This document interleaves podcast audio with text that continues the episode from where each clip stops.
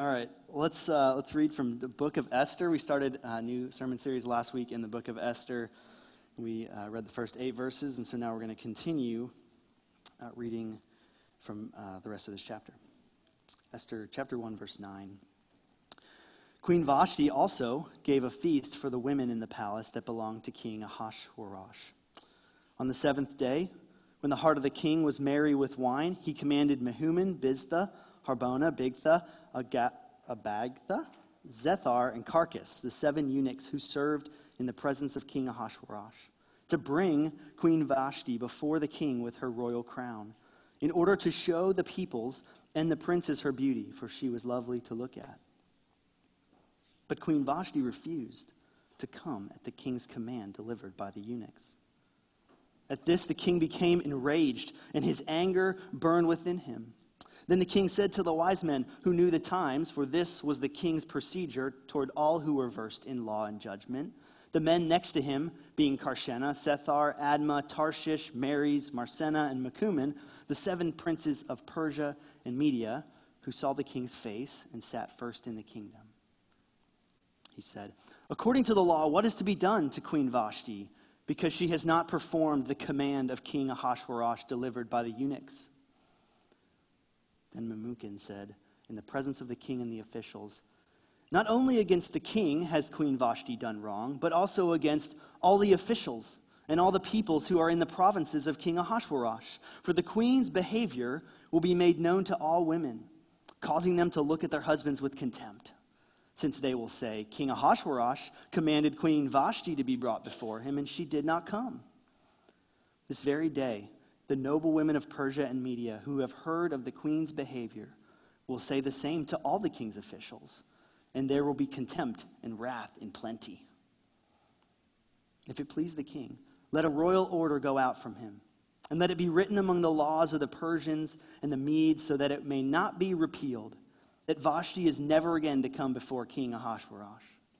And let the king give her royal position to another who is better than she so when the decree made by the king is proclaimed throughout all his kingdom, for it is vast, all women will give honor to their husbands, high and low alike.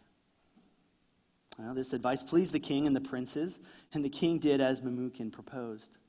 He sent letters to all the royal provinces, to every province in its own script, and to every people in its own language, that every man be master in his own household and speak according to the language of his people.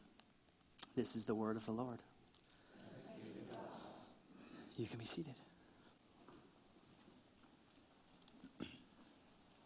Let's pray. Father, we thank you for your word that you have allowed to be delivered uh, to us so that we may understand you, that we may see you, uh, that we may know what you're doing.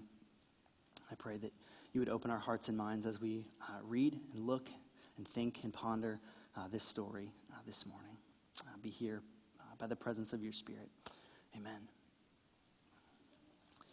So this is a this is a fascinating story, right? Um, I enjoyed I enjoy reading it. It's, it's fun to get into. We've been studying a lot of non-story stuff in the Bible. It's fun to get into a story here. But this story uh, is sort of a picture into something that many of us are very familiar with. It's one of the more common sort of darknesses in our in human existence. We said this series is called Esther, and then the subtitle is Finding God in the Dark. And one of the things we're looking at is different darknesses, different things that make the world around us dark. And one of the things is power and its abuse. That's what we see in this, in this chapter. You see Ahasuerus, I'm going to call him Xerxes because it's just easier to say that both names refer to the same person. So Xerxes here, king, uh, is an example of one of the more common things that we experience, and that's the, the abuse of power, right? Their examples are aplenty, right? We just spent, I don't know, four, six, eight months last year talking about the abuse of power uh, in trying to abu- uh, impeach the President of the United States. And abuse of power was one of the most common phrases used throughout that entire process, right? We have um, more than a few powerful pastors who have fallen. And one of the main things that is point, the finger that's pointed at them is that they abused their power. They took what power they had and then they didn't use it uh, right. right. We, all this pushback on racism is really a pushback against abuse of power. the Me Too movement, all the th- we, we, we every day we walk out of our houses, we read our news, we whatever, and we come across stories about the abuse of power. So it's not uncommon for us to understand and come in contact with uh, something like this. We all know the proverb that says that power corrupts, and an absolute power corrupts absolutely. So we're, we're well aware of the dangers of having and using power in ways that we that we shouldn't. And so when we come to this story, the question is, what should we what are we supposed to learn from it? What can we learn about the abuse of power? What can we learn about power itself uh, in reading the story of Esther here in, in the first chapter? Um, and I want to like look through, walk through the story a little bit, and then I want to offer two kind of ways to think about and respond to um, the abuse of power that we see here, and then what it says to us in our in our context. So let's look first at the story and kind of walk through it a little bit. In verse, we went through verse 8, and if you remember the context last week, the author describes this crazy six month feast, right, with golden couches and just utter decadence. Like the, the Xerxes is parading his wealth and his power in front of all of his nation, all of his empire in order to get them to go to war with him. And so you have this, this kind of pomp and circumstance of Persia is amazing, Xerxes is amazing, this is a great place to live. You can have everything that your heart desires. And those first eight verses cover six months. And then we get to verse 9, and it says Queen Vashti also gave a feast for the women in the place that uh, the palace that belonged to King Ahasuerus. So there's a new character introduced. And we know reading stories, anytime a new character is introduced, there's like a hint of, okay, well, how is this character going to be related to what, what I already know about the story? So you get this hint of tension. And then in verse 10, it says, on the seventh day. Now, he gave a six month feast for all of his kingdom, and then he gave a seven day feast for the people in his capital, like huge citadel, like the center of the city, all the people that were there. This is the seven day feast for all of him and the people of this town. So on the last day, of those seven days, which capped off six months of feasting, it says, when the king, the heart of the king was merry with wine. Okay, so I don't know what you think of when you hear that phrase, but this is not like he had a you know a half glass of Chardonnay, right? This guy is raging, crazy, sloppy drunk. This is the king for six months. He's been just literally drinking from the first time in the morning until night. He's totally sloshed, like he is just crazy, out of control, uh, drunk, and he's with it says the people who were in his presence, and then later on it says the, the men that saw his face. And if you know this story, you know that part of this, the rest of the story of Esther, the idea of coming before the face of the king was reserved for a very few select people. So this is the king and his homeboys. Like these are his people, the most powerful men in the entire kingdom of Persia. Xerxes and his and his posse, his cohorts, his, his the people he's in cahoots with. Uh, I heard Mike Quint say the word cahoots this morning, so I just can't not say it. He's in cahoots with these other powerful people, and they're all just they're just crazy drunk. And they're like, you can just imagine this scene. It's just it's chaos. And Xerxes is like, hey, hey, go get go get Vashti, bring her here, because she's you know I, I want her, I want you guys to see how beautiful she is. Now, again, you read that, maybe you read the Sunday school version or heard the Sunday school version, and you think she's going to just like put on like a prom dress and just kind of walk across the stage and go back down to her feast. Well, that's without going into great detail, I think you can understand that's not what's happening here. Okay, he's calling the queen to him to be sexually degraded. Like, there's going to be things that you cannot write in the text that you can't read in the church, that you can't even read in the newspaper or in a book. Like, this is, this is, not, this is not great.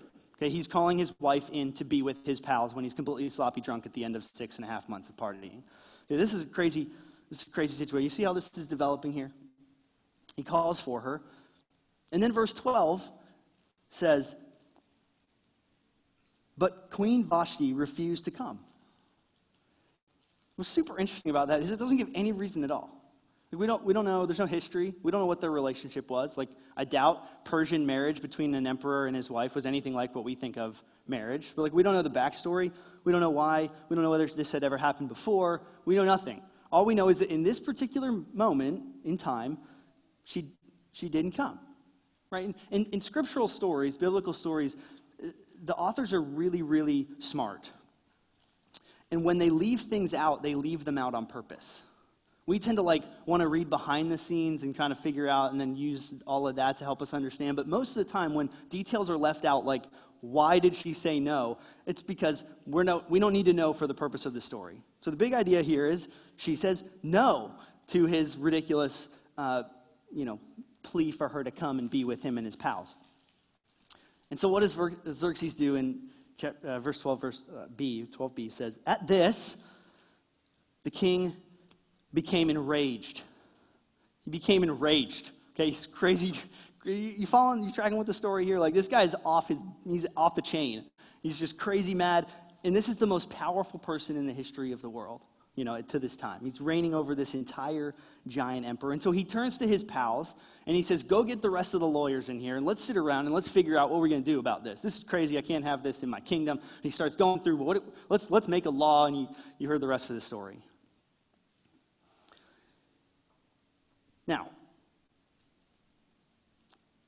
if you've heard this story before, or if you've been in a church before, most of the time the application's made about this passage goes something like this Xerxes was drunk. Don't be drunk. It's bad. Or, you know, don't have a king because kings will abuse their power. Or, hey, like, don't have a big feast because at the end of the feast, bad things will happen. You, you ever heard these applications from Bible stories like this? Xerxes was bad, don't be bad. Or maybe on the other side, it's like, Vashti stood up for her rights, so should you stand up for your rights? Or even in some uh, unfortunate places, you have Xerxes defied her husband. Don't defy your husband. there's churches where that is taught about the application of this passage. There's a lot of ways we can look at this passage and see the behavior of people and say, do or don't do that. And the reason we read the Bible so much like, so often like that, is because we are moralists. We love to moralize. We love to look at behavior and judge people based on what their behavior. That's what moralism is. It's judging people in the world and stories based on the behavior. And it makes us feel good, right? Like ranting about how bad somebody else is really makes us feel good. Like You say, I would never, I would never do that. Or you post on your social media account, somebody did this with the implied, like, I would never do that. I'm not that bad. Like, make you pointing, you know, we want to get, we, we build these little, little, like, moral high ground and we, like, step up on top of it and then we kind of look down at everybody else. Like, I'm up here. I would never be a racist. Or I would never vote for that person or I would never go to that place. Like we love to like, and we, we, we navigate the world so often as moralists, just based on what we think is right and wrong and whether, where we're better than other people. Like right now there's this huge uh, stream of, of cancel culture where like some, one person does a bad thing and then they're immediately like, we're going to unfollow them on Instagram. We're never going to listen to them again. We're going to tear their statue down. Whatever it is, one bad thing, we just cancel that person. It's like they never existed. And the reason we do that is because it gives us power. It makes us feel good, right? And, and we, we bring that baggage to this text and we start to just dissect and like, what should or shouldn't we do? None of us are immune to that. Actually um, was talking to one of you this week about a sermon that I gave two weeks ago from Acts chapter 2. You remember this sermon where I talked about uh, meeting with one another and having dinner with one another. And one of you rightly pointed at me and said, Hey, that was a really moralistic sermon. All you did was say, Do, do, do, do, do, and you didn't tell us how the gospel helped you do that. Like, even me up here, I'm very prone because we are so prone to just moralizing that that's how we read the Bible. But that's not at all what this passage is about.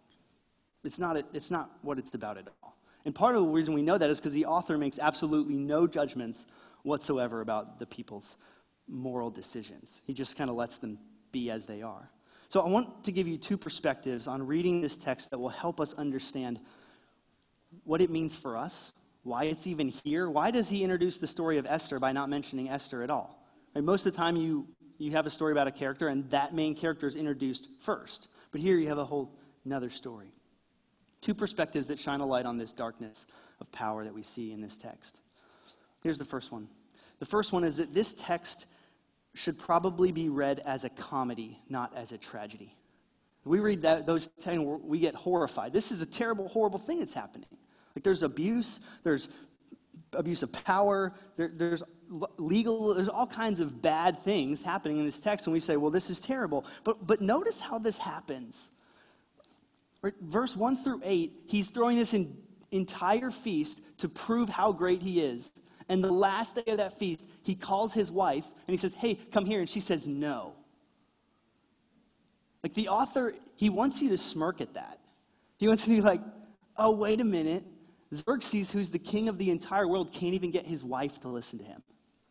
Like, do you see the irony in that? Like, you expect that whatever Xerxes says is going to happen. And irony is this, like, juxtaposition of what you would expect to happen in this situation to what actually does happen. And that's that he can't even get his wife to come and be with him, the most powerful man in the world. And then you see the same exact thing happen to his powerful group of friends, right? This is the most, this is the center of the circle.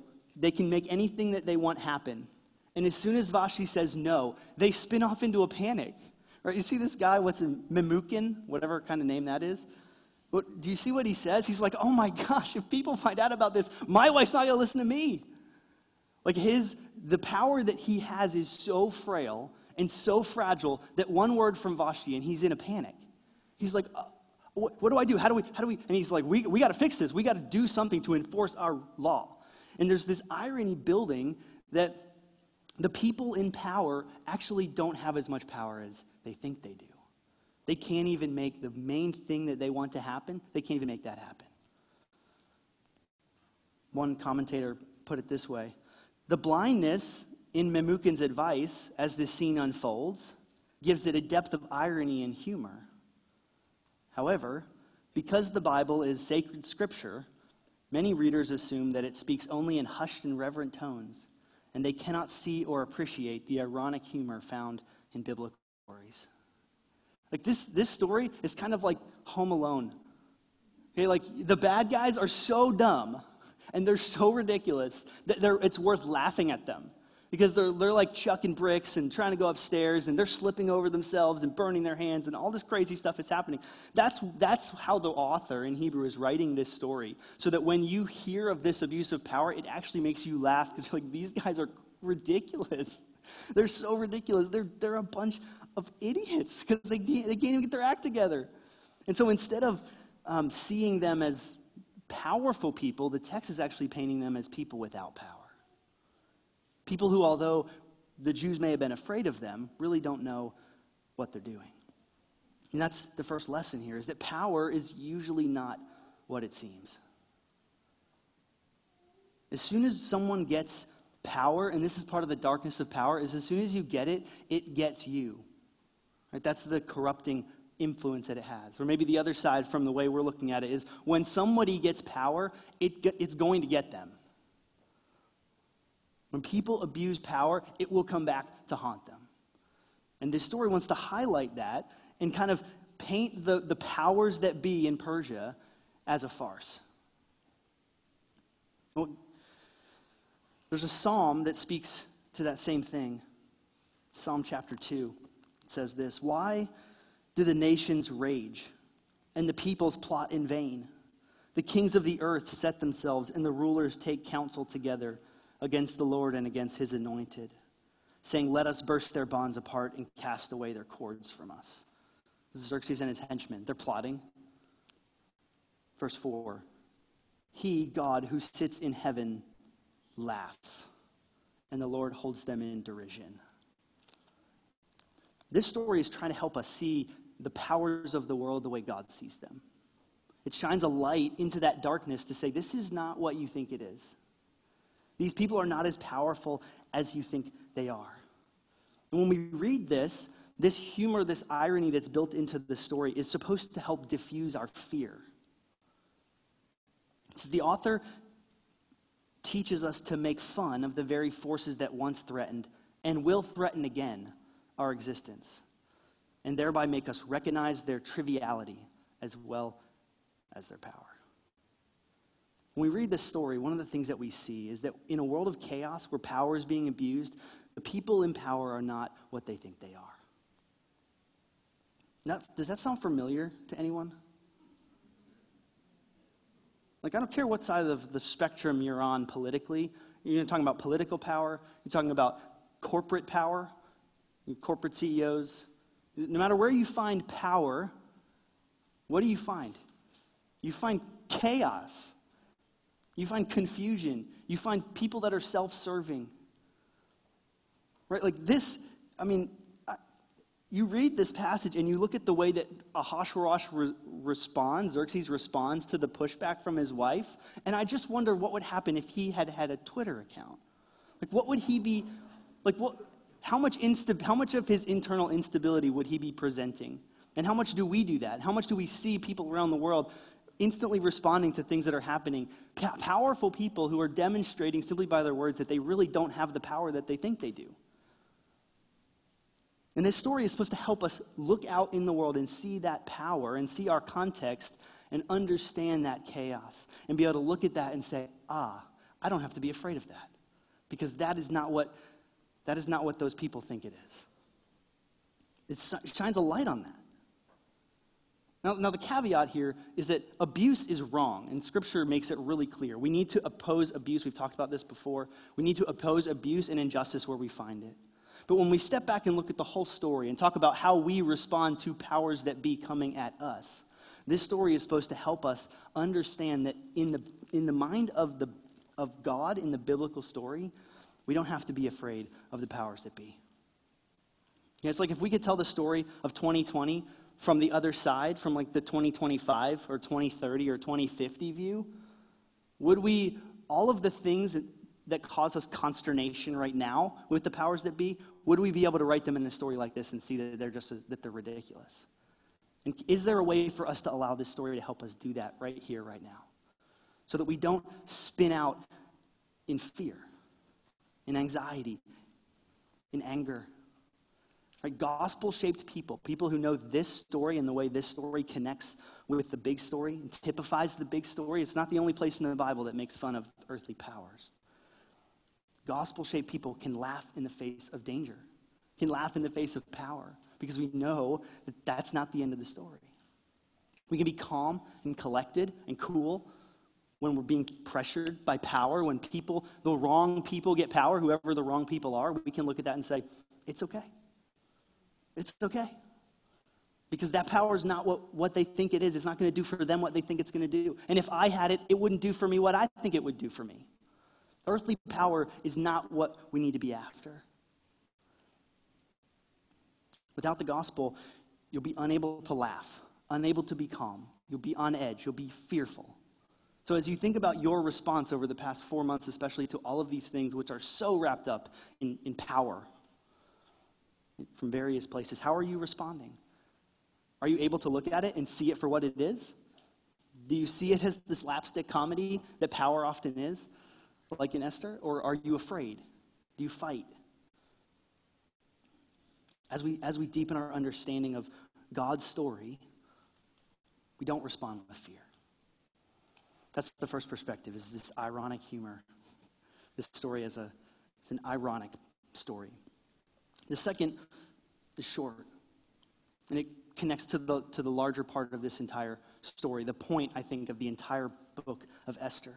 And it's the perspective of the author, not the human author, but the divine author. Right? The, the human author here has hindsight. He's able to look back and see that Xerxes in the end doesn't win, and he's able to write you a story with ironic humor in it. That's the, that's the human author. The divine author here is God. And in this, in this story, and in the context of this story, you, have, you start the story about God's redeeming the Jews out of the hands of Xerxes with people that have nothing to do with the Jews doing whatever people who have nothing, who, who are not Jews do. Whatever it is the people in power do, they're doing it. And it's chaos. And you're like, why am I seeing this scene? Because this scene, and again, we have no idea why, why Vashti said no. But when she said no, she created a context for God to provide salvation to the Jewish people. And God is there in the midst of that.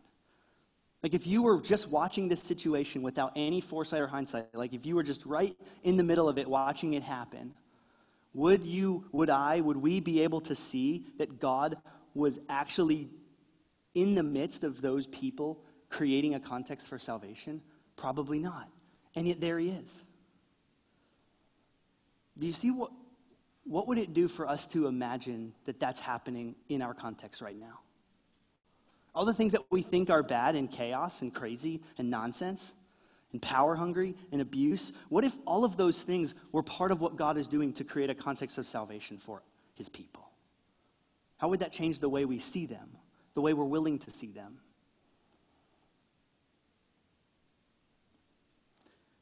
The same commentator says, with his one decision to display Vashti at his war council, Xerxes sets in motion a chain of events that culminates in the deliverance of God's people, fulfilling the promise of an ancient covenant made ages before in a faraway place.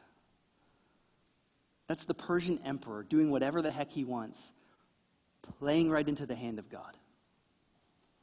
How, does, how, does that, how might that change the way that you view our politicians and our CEOs and the other people in power around the world right now? Proverbs tells us that the heart of the king is like water in the hand of God. Right? Moralism looks at stories like this and says, don't do that, or do do this. The gospel says, even in the worst people, God is actually present and at work, redeeming everything.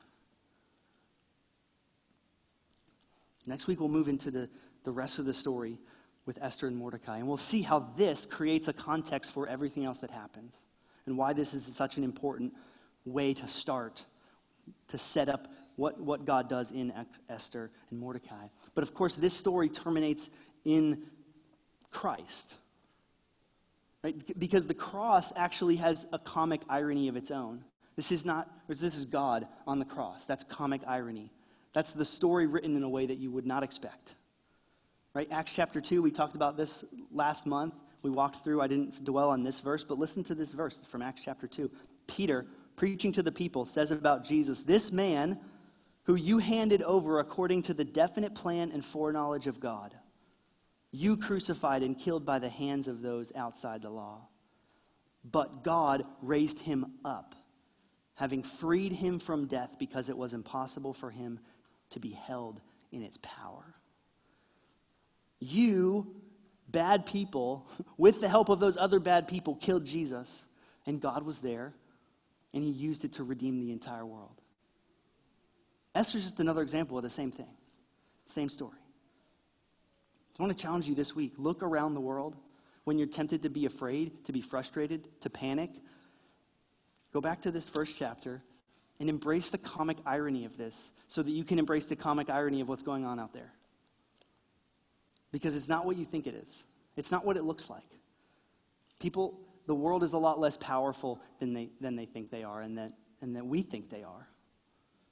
If we understand that, that that context and understand that God is behind that working redemption,